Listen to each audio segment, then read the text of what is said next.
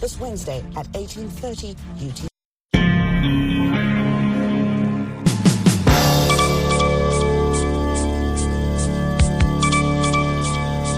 Hivi sasa ni saa tatu kamili za usiku, saa za Afrika Mashariki, saa mbili Afrika ya Kati, hapa Washington saa nane mchana. Zifuatazo habari za dunia, msomaji Sandey Shomari. Jeshi la Rwanda limeshutumu jeshi la Jamhuri ya Kidemokrasia ya Kongo kwa kufyatua kombora ndani ya Rwanda lililojeruhi raia kadhaa. Msemaji wa jeshi la Rwanda, Kanali Ronald Ruivanga, amesema kwamba maafisa wa jeshi wanashirikiana na maafisa wa jeshi la DRC kuchunguza kisa hicho kilichotokea katika wilaya ya Musanze. Rwanda inataka uchunguzi wa kina kufanyika. Baadhi ya majeshi ya DRC yameshutumu jeshi la Rwanda kwa kuunga mkono makundi ya wapiganaji yanayotekeleza mashambulizi mashariki mwa Kongo, ambapo kuna utajiri mkubwa wa madini. Rwanda imetaja madai ya kuunga mkono makundi ya waasi nchini Kongo kuwa yasiyokuwa na msingi. Mapigano makali yanaendelea kati ya wanajeshi wa DRC na wapiganaji wa kundi la M23. Wanajeshi wa Rusia wameanza mashambulizi makubwa hii leo katika miji miwili mashariki mwa Ukraine katika vita vinavyoweza kuamua mafanikio au kushindwa kwa Rusia katika kampeni yake kuu ya kutaka kudhibiti mashariki mwa Ukraine. Mashambulizi yameongezeka katika mji wa Severodonetsk na ukanda wa mashariki wa mto Seversky Donets na mji wa Lisichansk katika ukanda wa magharibi. Wanajeshi wa Rusia wanashambulia miji hiyo kutokea sehemu tatu. Vita vya Ukraine vimeingia mwezi wa tatu na maafisa katika mji wa pili kwa ukubwa wa Kharkiv wanatarajiwa kufungua huduma za treni za chini ya ardhi kama ishara ya ushindi, ambapo maelfu ya watu wamekuwa wakiishi kwa miezi kadhaa kutokana na mashambulizi ya mabomu. Mashambulizi makali pia yameendelea katika sehemu za kusini, ambapo Moscow inajaribu kuteka eneo la Donbas lenye mikoa miwili ya Donetsk na Luhansk. Naendelea kusikiliza habari za dunia kutoka idhaa ya Kiswahili ya Sauti ya Amerika, VOA, ikitangaza kupitia 107.5 FM Nairobi, Kenya. Miili ya watu elfu mbili imepatikana chini ya baki ya jengo liloharibiwa kutokana na mashambulizi ya wanajeshi wa Rusia nchini Ukraine. Wafanyakazi waliokuwa wakichimba chini ya mabaki ya jengo hilo liliokuwa linakaliwa na watu mjini Mariupol walipata miili hiyo ambayo tayari ilikuwa imeanza kuoza na kutoa harufu mbaya. Mji wa Mariupol ulikumbwa na mapigano makali yaliyomalizika wiki iliyopita baada ya wapiganaji elfu mbili na mia tano waliokuwa katika kiwanda cha kutengeneza chuma cha Azovstal kuondoka. Wanajeshi wa Rusia wamedhibiti sehemu zingine za mji huo. Idadi kubwa ya watu laki moja waliosalia mjini humo hawana chakula, maji wala umeme. Maafisa wa Ukraine wamesema kwamba karibu watu elfu ishirini na moja wameuawa na wanashutumu Rusia kwa kujaribu kuficha ukweli kwa kutumia mitambo ya kuchoma maiti. Kuna ripoti kwamba idadi kubwa ya watu waliouawa walizikwa katika makaburi ya pamoja. Mapato kutokana na madini yanayosafirishwa nje ya Jamhuri ya Kidemokrasia ya Kongo yameongezeka kwa kiwango kikubwa mwaka 2021 ikilinganishwa na mwaka 2020. Mapato kutokana na madini ya shaba yameongezeka kwa asilimia 12.3, tani milioni 1.8 zikiuzwa katika soko la kimataifa. Mapato kutokana na madini ya cobalt yameongezeka kwa asilimia 7.4 kutokana na tani 9311 kuuzwa kwenye soko la kimataifa.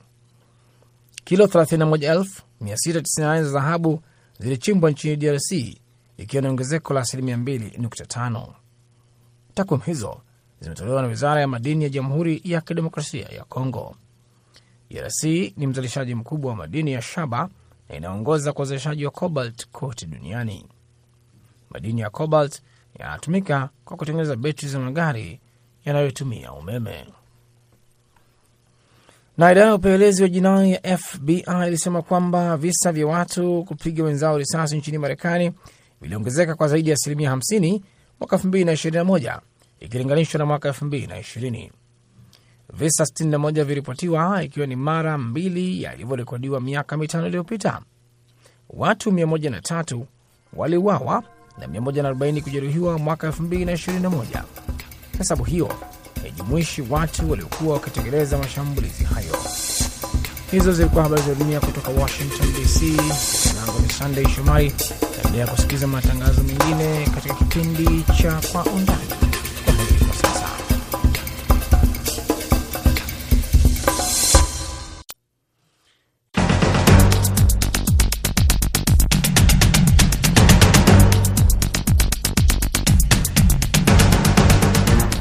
Hii ni Kwa Undani kutoka idhaa ya Kiswahili ya Sauti Amerika, moja kwa moja kutoka hapa jiji kuu la Marekani, Washington DC, kipindi ambacho huangazia ripoti zinazogonga vichwa vya habari. Tunapekua pekua, tunachimbua na tunakupa maelezo ya kina zaidi kuliko ilivyo kawaida. Msikilizaji, katika sehemu ya kwanza ya kipindi hiki tutaangalia hali ya usalama mashariki mwa DRC baada ya ripoti za kuibuka tena kwa mapigano kati ya wanajeshi wa serikali na waasi wa M23. Kulikoni? Populasini shachoka na mavita, watusaidie. Ona watoto wanataka kufia munjia, bazazi wanakufia munjia. Hii yote bafanye nguvu yoyote, mavita ziweze kuisha. Kwenye sehemu ya pili tutaangalia hali ilivyo kuhusu haki za binadamu nchini Tanzania, huku baadhi ya makundi yakisema kwamba hali imeimarika kwa kiasi kikubwa na kwamba mafanikio zaidi huenda pia yakapatikana katika siku za usoni. Ni kwa undani. Mimi ni BMJ Muridhi.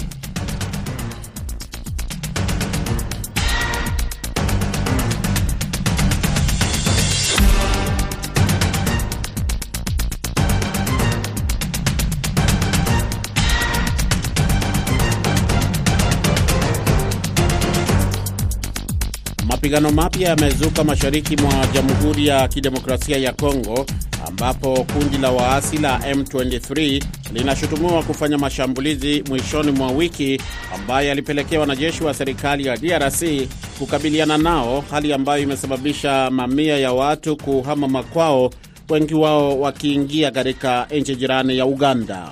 Mamlaka za Uganda zimethibitisha kwamba kumekuwa na vurugu katika sehemu hiyo na kwamba mtiririko wa wakimbizi umeendelea licha ya kuwa maelfu ya maafisa wa kulinda usalama kutoka Umoja wa Mataifa yanaendelea kuwepo katika eneo hilo la tukio. Maeneo yaliyoathiriwa zaidi ni hasa mji wa Bunagana ulio huko mashariki mwa DRC, ambapo mashambulizi yanaelezwa kufanyika takriban kilomita moja kutoka mpaka wa DRC na Uganda. Wengi wa wakimbizi wanaelezwa kwamba wako katika mji wa Bunagana katika wilaya ya Kisoro, na jeshi la Uganda limethibitisha kwamba wanajeshi wake wamewekwa kwenye eneo la mpakani ili kudhibiti hali na vilevile kuwazuia waasi ambao huenda watawalenga hao wakimbizi wakati wakijaribu kuvuka mpaka kuingia nchini Uganda.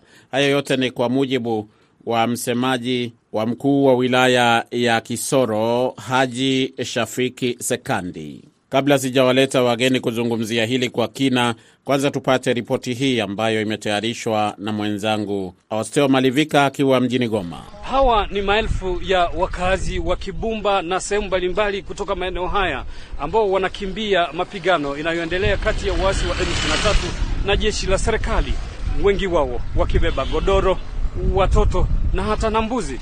Wasema kwa nini wamekimbia. Tulikuwa tuaseri jiste sasa, tukisikia masasi naanza piga, kisha njo tukekimbia, na muda hii hatuyajua kama ni nini tunakimbia.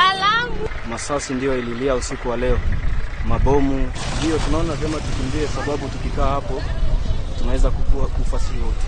Tuniomba serikali tusaidie, itume askari jeshi ili wapambane na hao waasi ambao wanatusumbua. Ukiwaona wengi wamechoka kwa sababu walianza kukimbia tangu asubuhi wakikimbilia katika mji wa Goma. Guvernema ya Kongo itafute nguvu yoyote, hii mavita za kuleta kila siku kila siku nazo zi, ziweze kuisha. Population ilishachoka na mavita, batusaidie. Ona watoto wanataka kufia munjia, bazazi banakufia munjia. Hii yote bafanye nguvu yoyote, mavita ziweze kuisha. E, population inaanza kushuka moja kwa moja kujielekezea sehemu za Goma e, kwa muda huu, na tumetoka sehemu ambako vita ilikuwa usiku, lakini hatutazame hata e, muhasi mmoja. Population iko inakimbia tu e, kwa kuhofia maisha yao. Mapigano haya yanajiri katika eneo hili la Kibumba wakati ambapo jeshi la serikali ya Jamhuri ya Kidemokrasia ya Kongo linapambana na waasi wa M23 katika eneo la Ruchuru kwenye milima ya Runyonyi pamoja na Chandu na vilevile wakiwa wamefukuzwa katika mji wa Bunagana. Hoser Malivika, Sauti ya Amerika, Kibumba, Kanyamahoro. Asante sana Osteo Malivika. Msikilizaji, nitakuwa na mchambuzi wa masuala ya usalama kule mashariki mwa DRC ambaye pia ameandika kitabu kuhusu usalama katika eneo hilo, hususan kati ya DRC na Rwanda. E, anatokea hapa New York. Profesa David Monda e, ana tajriba e, ya kutosha na amekuwa akifuatilia hali hii kwa muda mrefu. Lakini kabla sijamleta Monda, kwanza tuzungumze na mmoja wa wakazi katika eneo hilo katika eneo la tukio, John Kabwa. E, moja kwa moja John Kabwa, kwanza kabisa unadhani kwa nini mapigano haya yamezuka upya ambapo ni siku chache tu e, tangu tulipoti kwamba e, kulikuwa na mbinu mbalimbali mbali za kutafuta amani? Uh, mapambano hayo ambayo imeripotiwa ya kwamba imeanzishwa na waasi wa M23 uh, dhidi ya serikali ni shida kubwa, kwa sababu hawa waasi wamesaa uh, kubali ya kwamba watazungumza na serikali na wameanzisha uh, mazungumzo mjini Nairobi kwa kuhusu hiyo uh, shida ya North Kivu ambayo uh, wao wenyewe walikuwa wanasema. Sasa kuanzishwa kwao vita uh, ni oga kubwa, kwa sababu uh, hii itarudisha nchi nyuma. Tunatafuta tuende kwa kwa kuhesabu wa wananchi wapiga kura, ili tuende kwa kuandikisha, tuende kwa next years kupiga kura. Sasa mapambano haya kuja ghafla ni tatizo kubwa sana.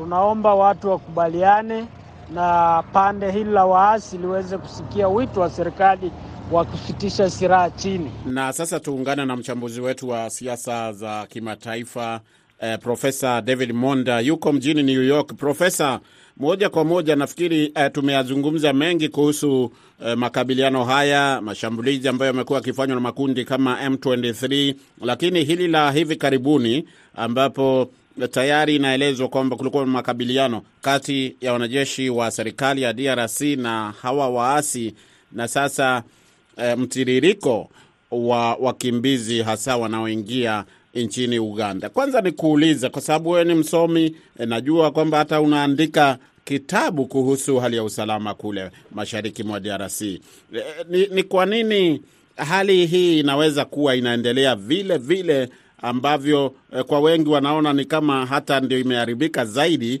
wakati ikielezwa kwamba kuna maelfu kwa maelfu ya wajumbe wa MONUSCO hawa maafisa eh, wa kijeshi kutoka MONUSCO. Nini ambacho kinazuia angalau kuwe na hali ya utulivu, wakati ukijua kwamba kule Nairobi wamezungumza juzi eh, na wao wao waliwakilishwa hawa M23? Niseme ni vigezo vitatu kwa haraka. Niseme cha kwanza ni kwamba DRC ni taifa kubwa sana, kwa hivyo uh, serikali ya Kinshasa wakati mwingi haiwezi kudhibiti hali ya usalama kwenye e, eneo la maziwa makuu. La pili ni kwamba pia kuna mkono wa mataifa jirani, hususan taifa la Uganda na taifa la Rwanda. Tukiangazia kundi la M23 Uh, serikali kule Kinshasa imeshutumu uh, serikali ya Kagame, yani serikali ya Rwanda kuwasaidia au kusaidia hiki kikundi cha M23. Tusisahau ya kwamba pia siku za nyuma M23 kilikuwa kikundi kiliundwa na uh, lile kundi la Wabanyamulenge, yani Watusi waliotoka Rwanda kukimbia machafuko ya safisha safisha za kikabila kule. Alafu la tatu pia ni eneo la madini sana kuna madini mengi na kuna makampuni mengi ambayo yanajaribu kupora madini hayo. Kwa hivyo ni eneo au eneo kubwa, ni vigumu kuthabiti hali ya usalama. Kuna mwingiliano na mataifa jirani, na pia ni eneo ambapo kuna madini mengi. Ni vigumu sana kwa Umoja wa Mataifa, serikali ya DRC kuweza kudhibiti hali ya usalama. Mwisho, nimezungumza kwa kifupi kuhusu mkutano ulioongozwa na rais wa Kenya Uhuru Kenyatta, ambapo eh, kama unavyojua profesa, uh, hawa wa, uh, waasi ama wawakilishi wa waasi pia eh, walishiriki, ingawa ulikuwa ni sio mkutano wa ana kwa ana, lakini wanaelezwa kwamba walishiriki, serikali pia ilishiriki, na uh, hivi karibuni pia kumetokea taarifa kwamba uh, viongozi wa nchi za eneo hilo e, wanakuja pamoja katika kutaka kulitatua tatizo hili kwa pamoja, ikiwa ni pamoja na kama unavyojua DRC ikishaingia kwenye e, jumuiya ya Afrika Mashariki. Unaona ah, hii e, huu msukumo mpya utakuwa na matunda yoyote? Nafikiria itakuwa ni vigumu kwa wakati huu, manake eh, yale eh, mikataba au eh, kungamano lililokuwa likifanyika kule Nairobi eh, lilisambaratika kwa njia fulani, maanake eh, hao waasi wa M23 walifurushwa, maanake ilisemekana ya kwamba bado walikuwa wanaendelea na eh, michafuko ya kivita na mauaji. Kwa hivyo kwenda mbele, na nafikiria hali ya usalama bado itakuwa tete. Umoja wa Mataifa haina vikosi vya kutosha kule DRC kuweza kudhibiti hali ya usalama. Kuna mkono wa, wa Rwanda kule ndani imeshtakiwa inasaidia M23 na pia ile hali ya kuwa na eh, madini mengi sana pale, ile tamaa ya madini kwa makampuni kwa mataifa jirani pia itaendelea kusambaratisha hali ya usalama nafikiria kwa uh, miaka mingi ijayo. Tumalizia na hili la wakimbizi. Naelezwa kwamba takriban wakimbizi elfu ishirini na nne e, tayari wako katika kambi moja kule Kisoro e, na na pia uh, wale elfu nne kutoka Kongo wanaelezwa kwamba wamehamishwa katika kambi mbalimbali mbali, e, katika siku za karibuni kule nchini Uganda. Ukizungumzia hili la uh, wakimbizi na labda unavyoona kama itakuwa ni shinikizo aina gani kwa wale ambao wanawahifadhi ikiwa ni pamoja na nchi ya Uganda. E, e, labda pia uzungumzie yale tuliyoyasikia hivi karibuni kwamba rais ama serikali ya Uganda huenda ikaondoa wale wanajeshi ambao ilikuwa imewatuma huko kusaidiana na DRC. Sasa wakati tukisikia e, haya yanaendelea E, kwamba mashambulizi yanaendelea, sijui kama kuondoka kwa Uganda pia kutakuwa na athari zipi? Tuzungumzie hayo yote kwa kifupi tu, tuko na dakika moja na nusu, Profesa. Chapo sawa. E, nianzie kina wanajeshi wa, wa Uganda kule e, kule DRC e, ile operesheni ya Uganda walikuwa naita operesheni Shujaa. Kwa hivyo huwa ina, ina, inaenda kuisha hivi karibuni. Eh, na uh, muda usio usipoongezewa uh, vikosi vya Uganda vitatoka kule. Eh, na pili ni kusema ya kwamba hii hali ya wakimbizi ni hali ngumu sana, manake huwezi kujua eh, kweli mtu ni mkimbizi au ni mmoja wa uh, wapiganaji wa hivi vikundi. Kila mtu anaonekana kama yeye ni raia, kwa hivyo Eh, hali ya, uh, ya ya usalama bado itakuwa tete. Wahamiaji, idadi ya wahamiaji nafikiria bado itaendelea, na hizi patashika au sintofahamu za kijeshi kati ya hivi vikundi, sio tu M23. Kuna kikundi kingine pale ADF, kikundi kigumu cha itikadi ngumu ya Kiislamu ambalo lilikuwa pia linashambulia Uganda. E, nafikiria itakuwa bado ni hali ngumu na itabidi mataifa ya kikanda yaje pamoja, yapige darubini pengine na Umoja wa Mataifa waweze kuongeza makali kwa Umoja wa Mataifa kushinikiza jirani za uh, DRC uh, na pia kuiongezea motisha serikali ya uh, jeshi la DRC kuweza kudhibiti hali ya usalama, manake ni jambo la kusikitisha ubakaji, mauaji yanaendelea kiholela, na ni hali lazima ithibitishwe na mataifa ya kikanda. Shukran sana Profesa David Monda kwa kushiriki hivi leo kwenye eh, tanga matangazo yetu. Asante kunialika ndugu mwenyekiti, uwe na siku njema. Msikilizaji, Profesa David Monda anatukamilishia sehemu ya kwanza ya kipindi Kwa Undani, lakini usiondoke, kwa sababu nitarejea hivi punde na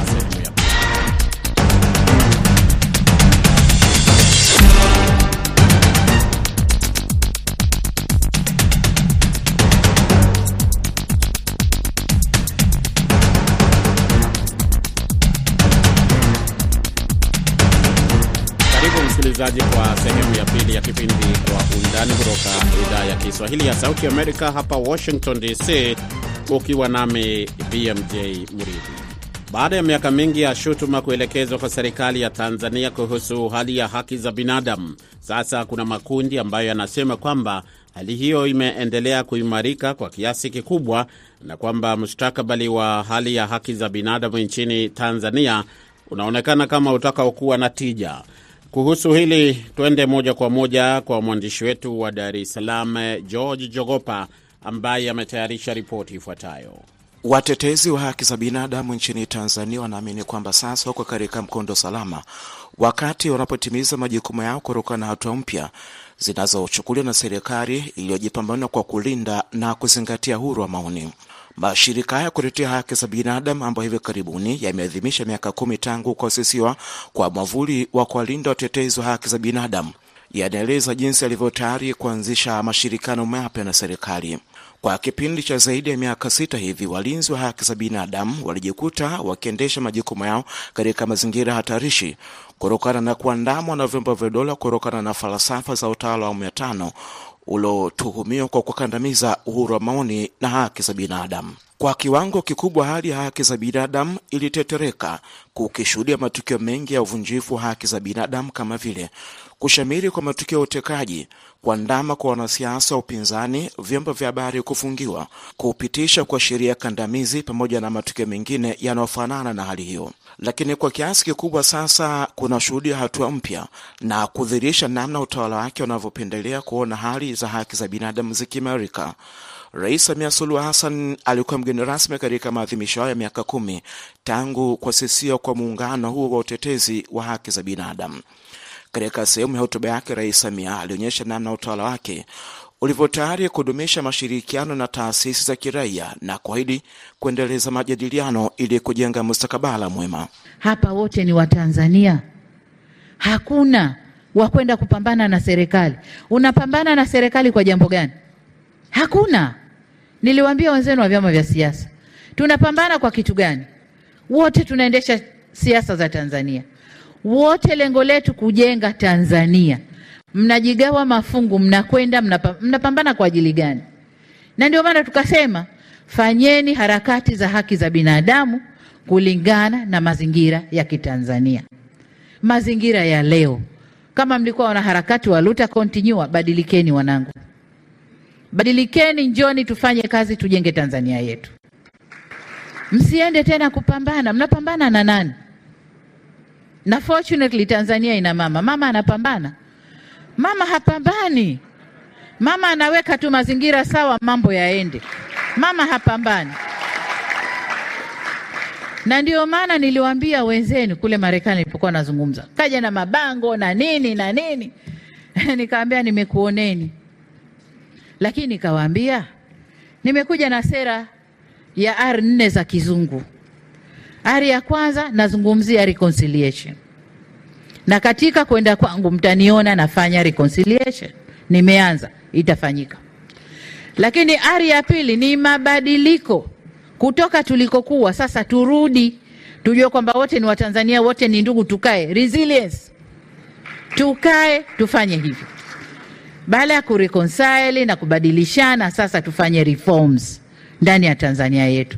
Tutakapofanya reforms, tutajenga tena taifa letu, rebuilding of the nation, tutajenga tena taifa letu. Kwa miaka mingi rekodi ya Tanzania katika ukurasa wa kimataifa ilitawaliwa na wakosoaji kutoka jumuiya ya kimataifa kwa namna taifa hili lilivyokuwa likiziendea kinyume haki za binadamu. Wakati fulani serikali ya Marekani ilitangaza kumwekea vikwazo vya kusafiri katika taifa hilo aliyekuwa mkuu wa mkoa wa Dar es Salaam Paulo Makonda kwa kile kilichoelezwa kwamba ukandamizaji wa haki za binadamu. Ripoti nyingi ziliitizama Tanzania kama eneo ambalo misingi ya haki za binadamu ilitupiwa kabuni, Lakini wakati wakishiriki maadhimisho ya miaka kumi, watetezi wengi wa haki za binadamu waliimulika Tanzania kama eneo linalozaliwa upya, wakiamini misingi ya kuheshimu haki za binadamu sasa inazingatiwa. Mratibu wa mtandao wa utetezi wa haki za binadamu Onesimo Olengurumwa anadokeza kwamba ramani mpya imeanza kuchorwa na watetezi wengi wa haki za binadamu wameanza kutembea kifua mbele. Wanachama wa mtandao ambao wako hapa wanatambua mchango wako nchi nzima na sasa wanatembea kifua mbele wakitetea haki za binadamu katika kona zote za Tanzania bila kuwa na wasiwasi wowote ule. Naomba tumpigie makofi. Mheshimiwa mgeni rasmi, wanachama hawa na watetezi wa haki za binadamu walioko hapa wanafanya kazi kubwa sana ya kukusaidia kazi yako ya utetezi wa haki za binadamu. Kwa mujibu wa katiba yetu ya Jamhuri ya Muungano wa Tanzania, rais ndiyo mtetezi namba moja.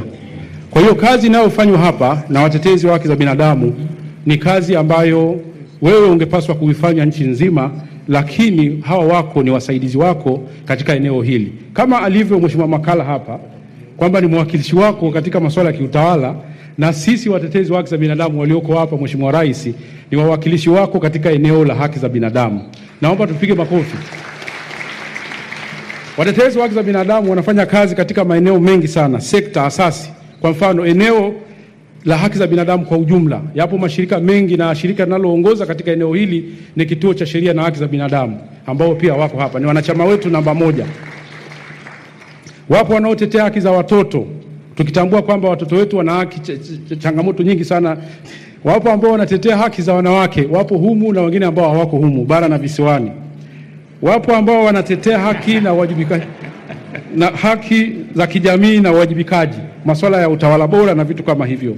Wapo hama na wengine walioko nje.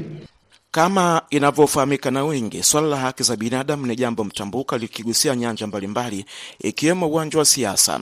Kwa maana hiyo, wakati akizungumza katika maadhimisho hayo, katibu mkuu wa chama cha siasa cha ACT Wazalendo Ado Shaibu alikumbusha madhila waliopitia wanasiasa wengi wa upinzani katika kipindi cha miaka saba ya nyuma, na hatimaye akiamini kwamba mwelekeo mpya ulioanza kujitokeza ni ishara njema katika mwendelezo wa siasa za maridhiano na haki za binadamu nchini Tanzania. na Rais Samia Suluhu Hassan kwa jitihada ambazo zinaendelea kuchukuliwa.